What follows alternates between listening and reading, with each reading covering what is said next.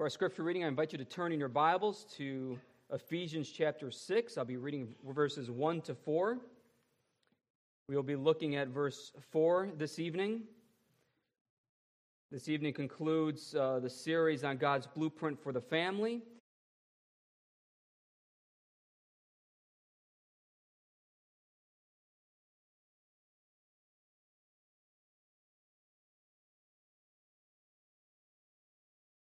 Looked at God's will for children, and now this evening we close it out with God's will for fathers. Let us now hear God's word. Ephesians chapter 6, beginning at verse 1. Children, obey your parents in the Lord, for this is right. Honor your father and mother. This is the first commandment with a promise, that it may go well with you, and that you may live long in the land. Fathers, do not provoke your children to anger, but bring them up in the discipline and instruction of the Lord.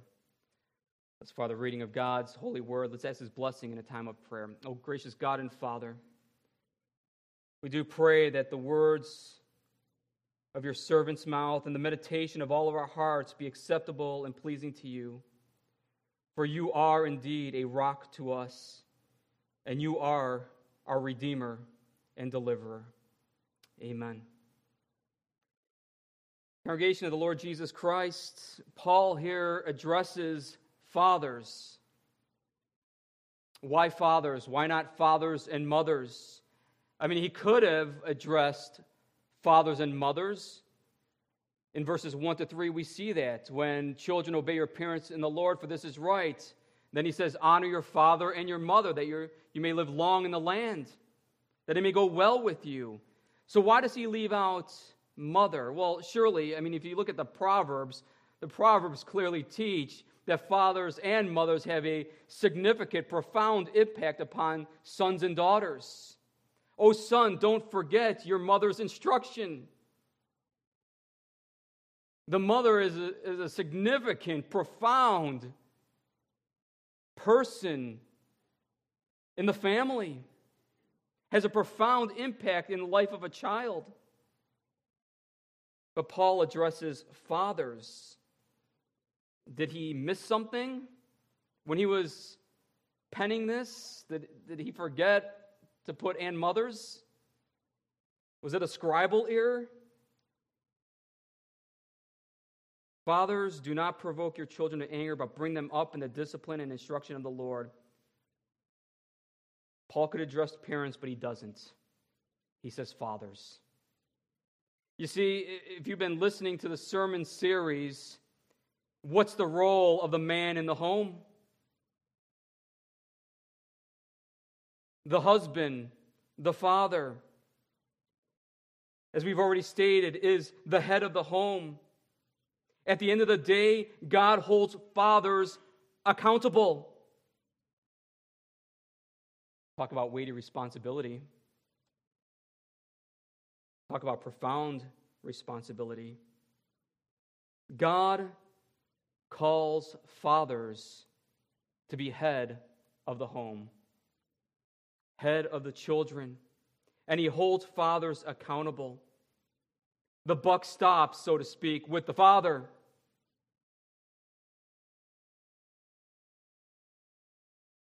What does Paul do?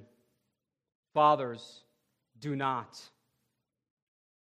He starts with a negative command, a negative exhortation. Fathers, do not provoke your children to anger. In the early second century, there was an apocryphal book called Ecclesiasticus. And it was a book of Jewish wisdom traditions and teachers. And it's also known as the wisdom of Sirach. And Ben Sirach wrote this He that loves his child shall cause him to feel the rod often, that he may have joy of him in the end. Bow down his neck while he is young, and beat him on the sides while he, was, he is a child, lest he wax stubborn and be disobedient to you. And so bring sorrow to thine heart. Chastise your son, and hold him to labor, lest his lewd behavior be an offense unto thee. This was an apocryphal book, that is, not scripture. or also called deuterocanonical, second canon. We would say it's not inspired by God. Is that the attitude that Paul takes? Is that his command to fathers to treat sons this way in, with almost this angry mentality or attitude? Fathers, do not provoke. It's literally one word provoke to anger. And that one word means to exasperate or to arouse to anger, to push to the limit. Or as we would say, to push one's buttons to the limit and cause despair. It doesn't mean that fathers withhold discipline, nor does it mean that child, the child won't get upset or upset or angry with parents when they have toys taken away or curfew cut short. Discipline hurts. it hurts. Just read Hebrews chapter 12. Discipline hurts. Nobody likes it, the author of Hebrews says, but it's for our good. When God disciplines us, it hurts, but He disciplines us because He loves us. Yeah, His children respond perhaps negatively, but at the end of the day, it's for our good and for our sanctification. So, though a child may be upset, or angry with parents, this does not negate the fact that we must discipline or withhold discipline. Fathers, do not provoke your children to anger. Do not arouse in anger. So then, what does it mean? What does it mean? What does it mean that we should not handle them in such a way that they will be incited to a wrathful kind of living and become angry young men and women? Because that's what it is. It's a habitual pattern of angry discipline, a discipline out of hatred of the heart, a, a discipline out of an angry heart.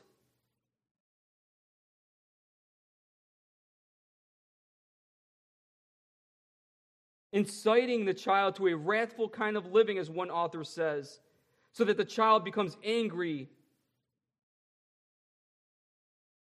just like father or just like mother. Fathers and mothers, do we create an environment where it's easier for your children to obey or more difficult? You hear what I'm saying? Hear what's being said? To be sure, the Bible teaches fathers to discipline their ch- children. For example, Proverbs 13, verse 24 says, Whoever spares the rod hates his son, but he who loves him is diligent to discipline him. Do not withhold discipline from a, trial, a child. If you strike him with a rod, he will not die. However, the discipline of a child must be done in gentleness and not cruelty, kindness and not cruelty, not in a way that arouses an anger and enmity between parent and child. And habitual is important here. An habitual arousing of anger. Paul says in Colossians 3, verse 21, Fathers, do not provoke. He uses a different word there. Do not provoke, but it has a, a very similar meaning. It's a synonym. Do not provoke your children lest they become discouraged or crushed in spirits. How might a child be aroused to anger or discouraged or crushed in spirit? Well, a father may be overprotective, smother the child, show favoritism. A father may be discouraging or neglectful of his duties to his son or daughter. A father may speak bitter words to his son or daughter. A, a father may cause physical harm to father or to son or daughter. The father may have double standards do what I say, but not what I do. I like what William Hendriksen says in his commentary. Very excellent commentary from the Reformed tradition. And he says this He says that parents may make the error of provoking their children to anger by failure to make allowances for the fact that the child is growing up, has a right to have ideas of his own, and need, need not be an exact copy of his father to be a success.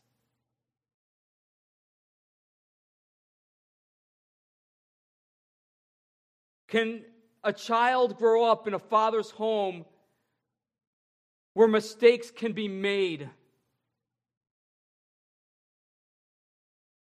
Where a child can grow up in a home and know that he sins but be forgiven.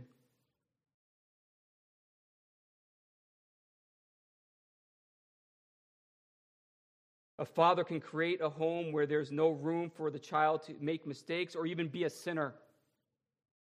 Or even be a sinner. Not my child.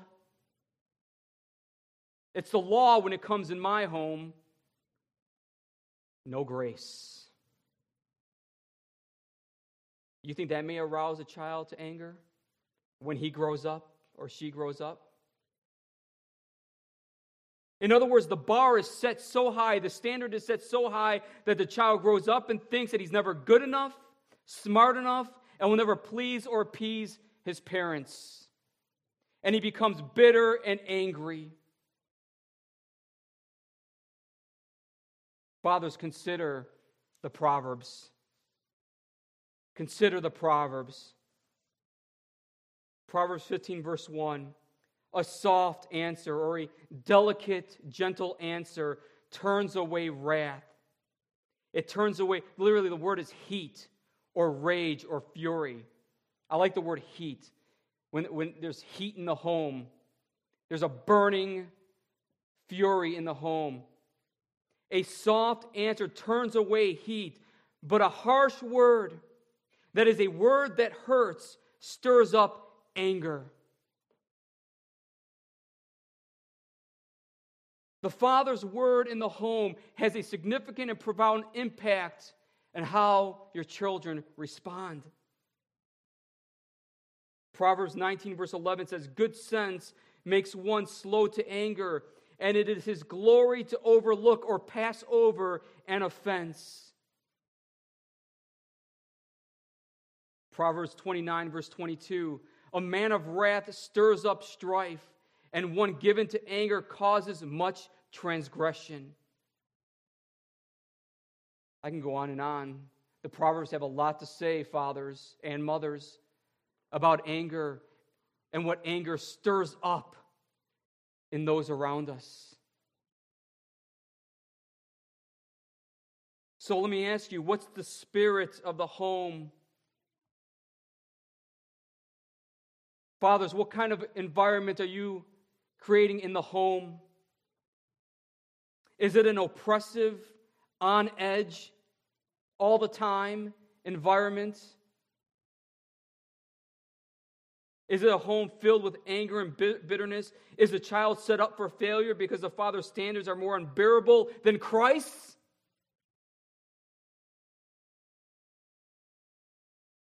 The Christ who says, Come to me, all of you who are weary and heavy laden, and I will give you rest for your souls?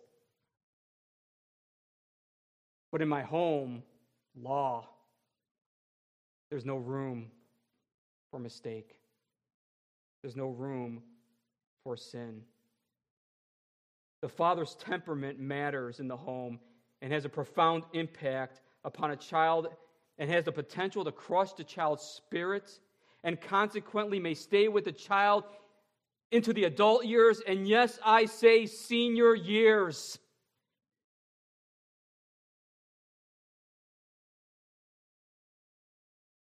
Even senior saints.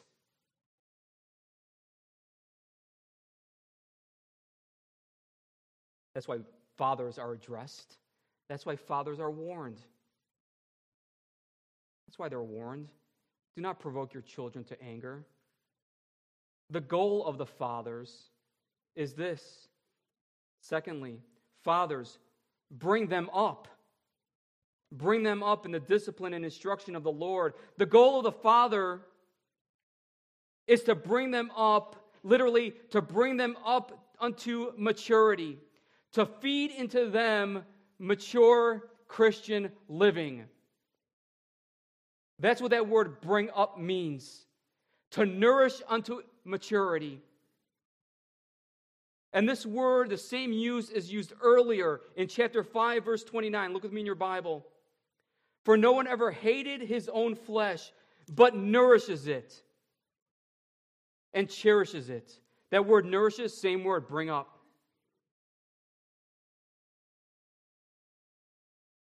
But builds it up unto maturity and cherishes it, feeds it unto maturity.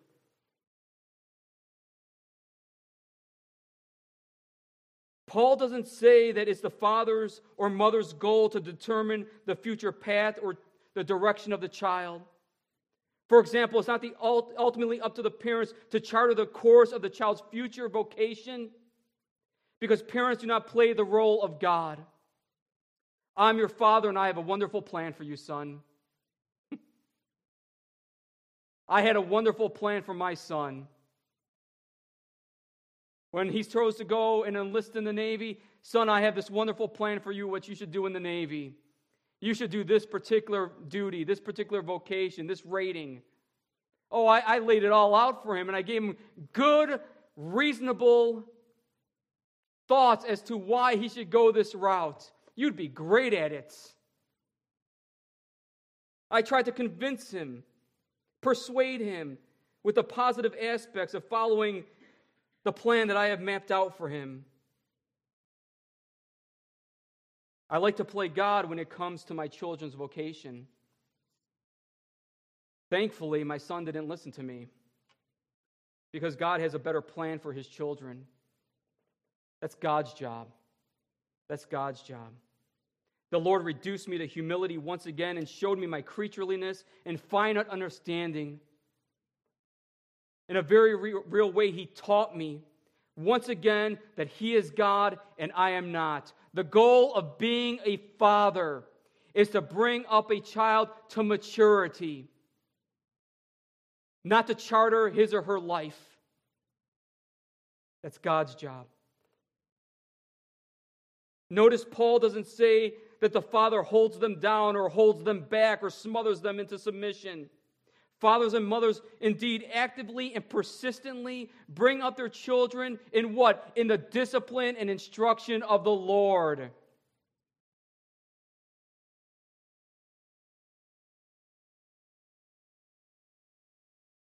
That's the manner of discipline for the father when it comes to discipling his children. Bring them up to maturity. How? What's the manner in which you disciple your children? In the instruction and discipline of the Lord. That's our calling. That's our calling. We are stewards. We are stewards. Jesus is their Lord. Jesus is their Savior. Jesus is their rock. Jesus is their Redeemer. Jesus is their all in all. I am a steward of my children. And my calling as a father by God Himself is to instruct them in the Lord Jesus Christ, not to play God in their lives.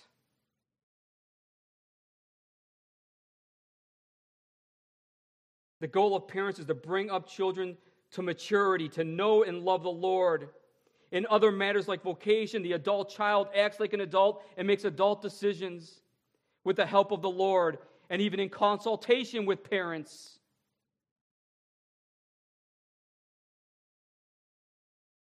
The father and mother may provide wisdom and counsel and assist the child to know his or her gifts.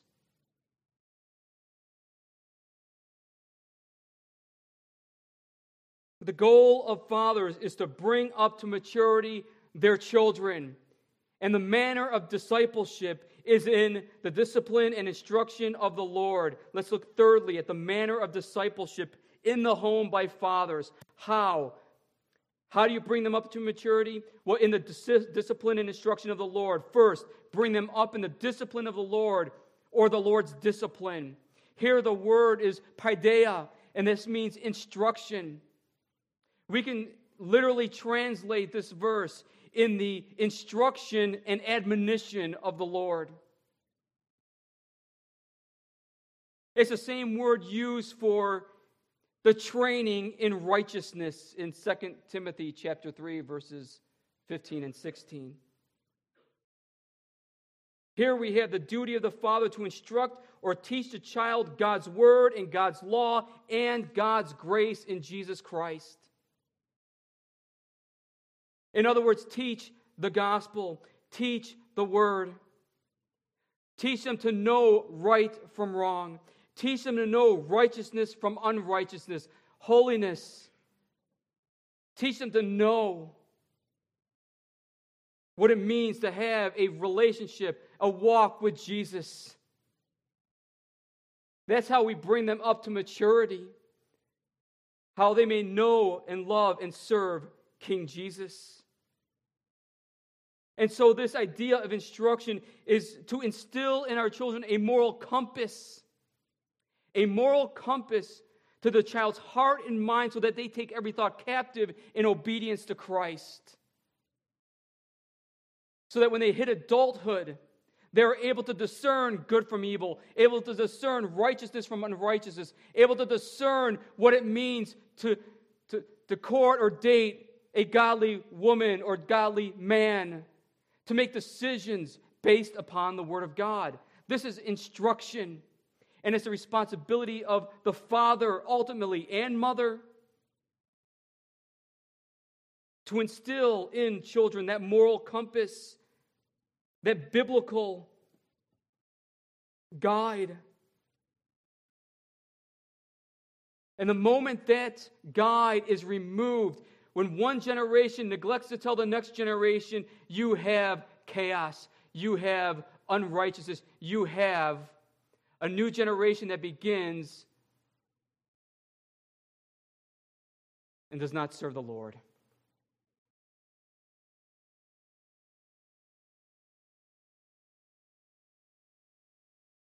As someone once said, this book will keep you from sin or sin will keep you from this book. Fathers, instruct your children. Instruct them in the Lord, in His Word. That's essentially what Paul's saying. That's essentially what Paul's saying.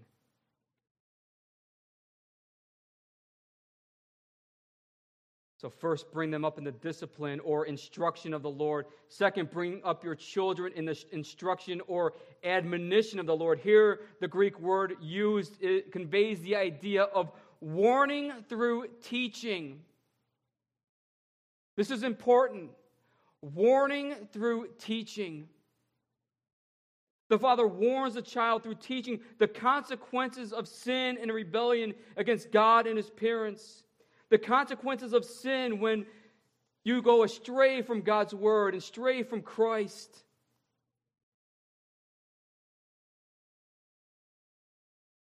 You bring them up and warn them through teaching, just like you would do it in the home.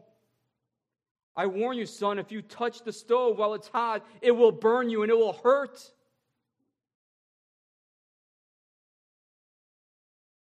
I warn you, son or daughter, that you keep mindful of those you date. That if they are not in the Lord, God call, calls us to not date those who are not in the Lord. There are consequences. And the, the objective, the goal, the, the duty of the Father is to instruct and warn through teaching, providing not only conventional wisdom, but biblical wisdom this is the inevitable consequence if you go this route.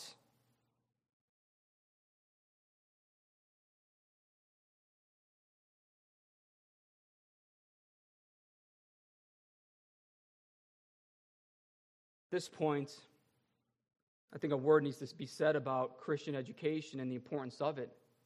And we believe as a church, and we promote Christian education, whether in the home or in the, in the schools. Certainly,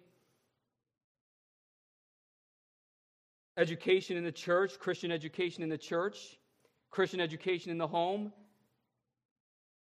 Christian schooling, homeschooling, all gospel centered, all word centered. So that in this warning through teaching, through this instruction, our children may develop a world and life view that takes every thought captive in obedience to Christ, that forms a world and life view that sees Christ as King, and that not one inch of this world, uh, universe, Christ doesn't say, mine. Not one square inch we, we know and learn from Kuyper. We want our child to know the truths of the Word and also the warnings that come from the Word. Fathers, make disciples of Jesus in the home and soldiers of the crucified and risen Christ. The home is the training ground. It is the boot camp for our children to know, love, and serve the Christ. Yes, this is a weighty and serious calling.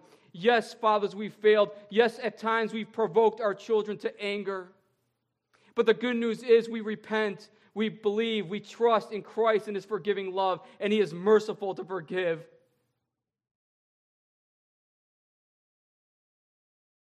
He is merciful to forgive. His mercies are new every morning. We are shepherds and stewards of our children. Let's take up our calling, fathers. Let's take up our calling and instruct them and discipline. Discipline them in the Lord. In the Lord's discipline, in the Lord's instruction.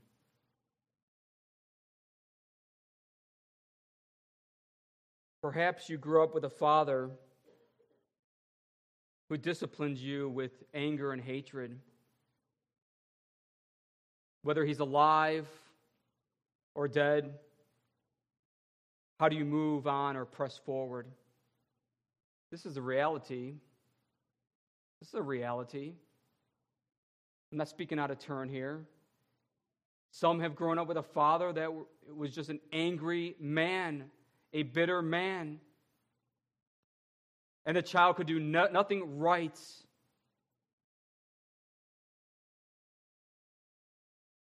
How do you press forward in God's peace and comfort despite no reconciliation, perhaps, between father and son or daughter?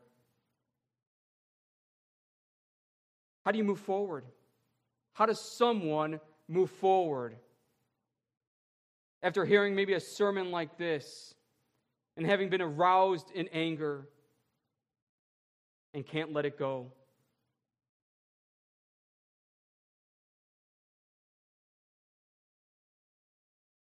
This is where the cross and the resurrection of Christ has to be central in your heart and life and mind.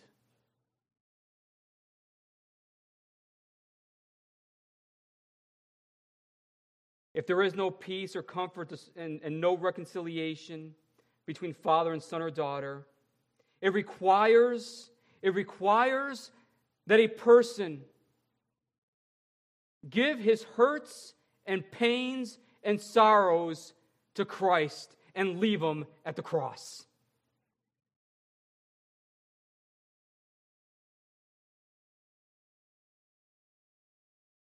He is judge he is Lord. We are not.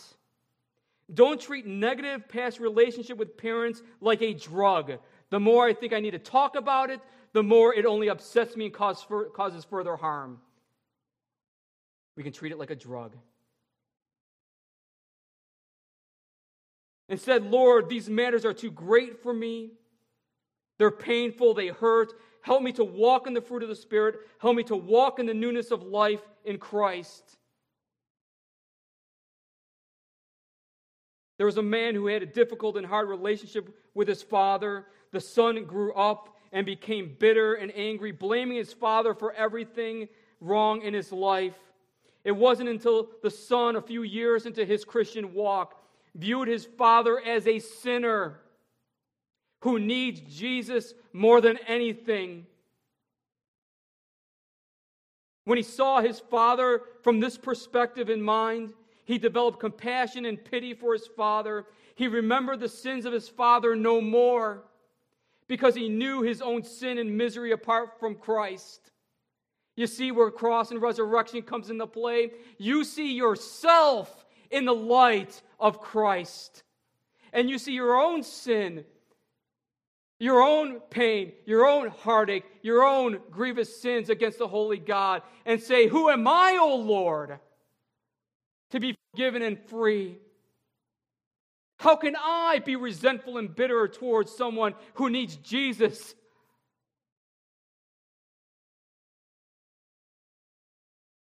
He remembered the sins of his father no more because he knew his own sin and misery apart from Jesus.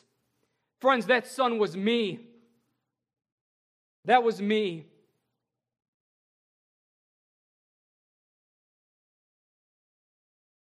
And God, by His grace, helped me to view my dad in a way, in a way that saw my dad as a sinner who needed Jesus. And the the pain and hurt was placed at the feet of the cross. And I saw myself for who I really was. And so I turned the attention away from my dad and I turned it onto Christ who heals and reconciles. Because at the end of the day, it's all about God, it's not about me. At the end of the day, it's not about me. Those who die will be held accountable. Each one of us will be held accountable. But we live our lives in bitterness and anger needlessly. Yes, there's a righteous anger against sin. We get that. But when it's an anger or hatred against a person created in God's image and likeness, that's what God calls us against.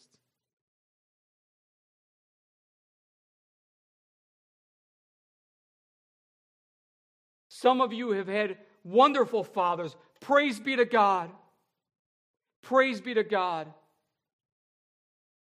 A father who followed, though not perfectly, but sought to follow the Lord's command, Paul's command here in Ephesians 6, verse 4.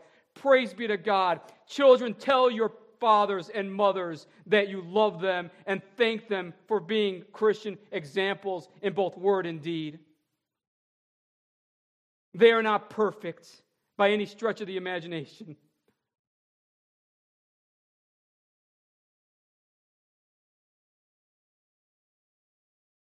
At the end of the day, it's about Christ. It's about Him.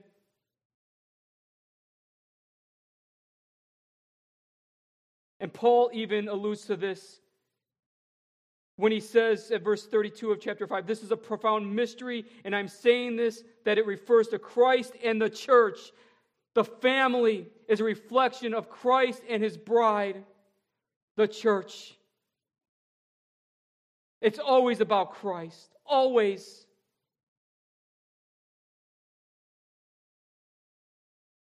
And even in a Christian home, there are imperfect sinners who live together and who are called by God to be merciful and forgiving and to confess sins to one another when one is grieved or offended.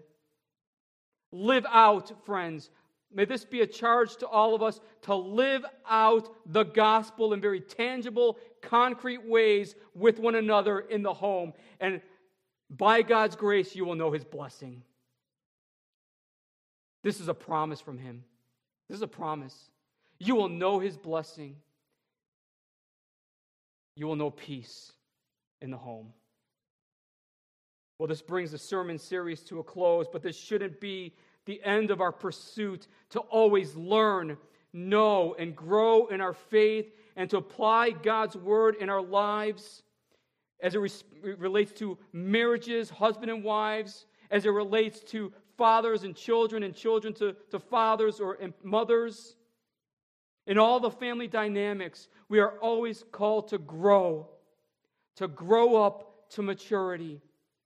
And may this be our prayer as a congregation for our own families. Lord, help us to grow in the wisdom and knowledge of our Lord Jesus Christ. And may our children teach their children to worship and serve and love Jesus, our Redeemer and Creator. Amen. Let's pray.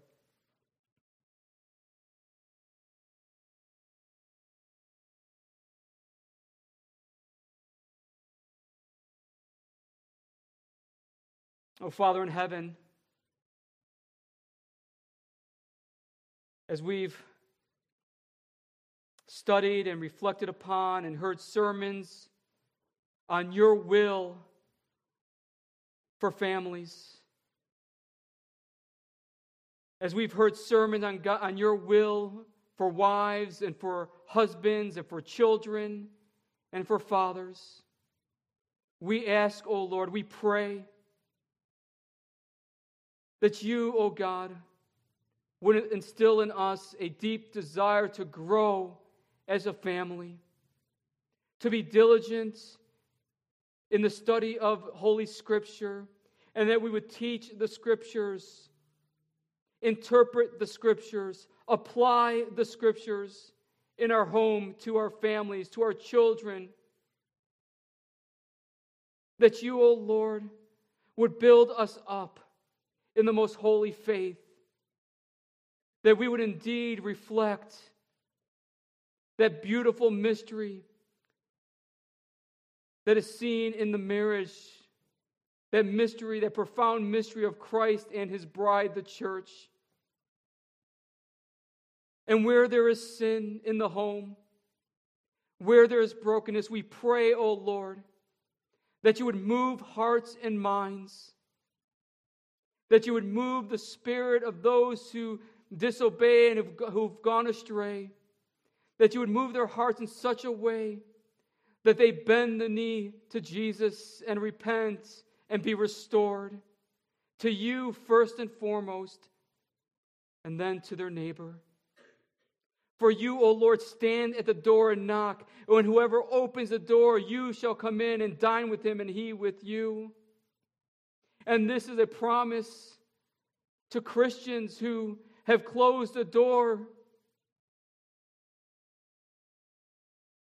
on the Christ. But Christ, you knock on our hearts. You plead with us from your word to turn from sin and to turn to you, to exemplify and live out our faith in, in the fruit of the Spirit. Oh Lord God, may you build us up and create in us daily, Lord, transforming us by the power of the Spirit so that those fruit of the Spirit may be manifested in our lives and in our homes. In Jesus' name.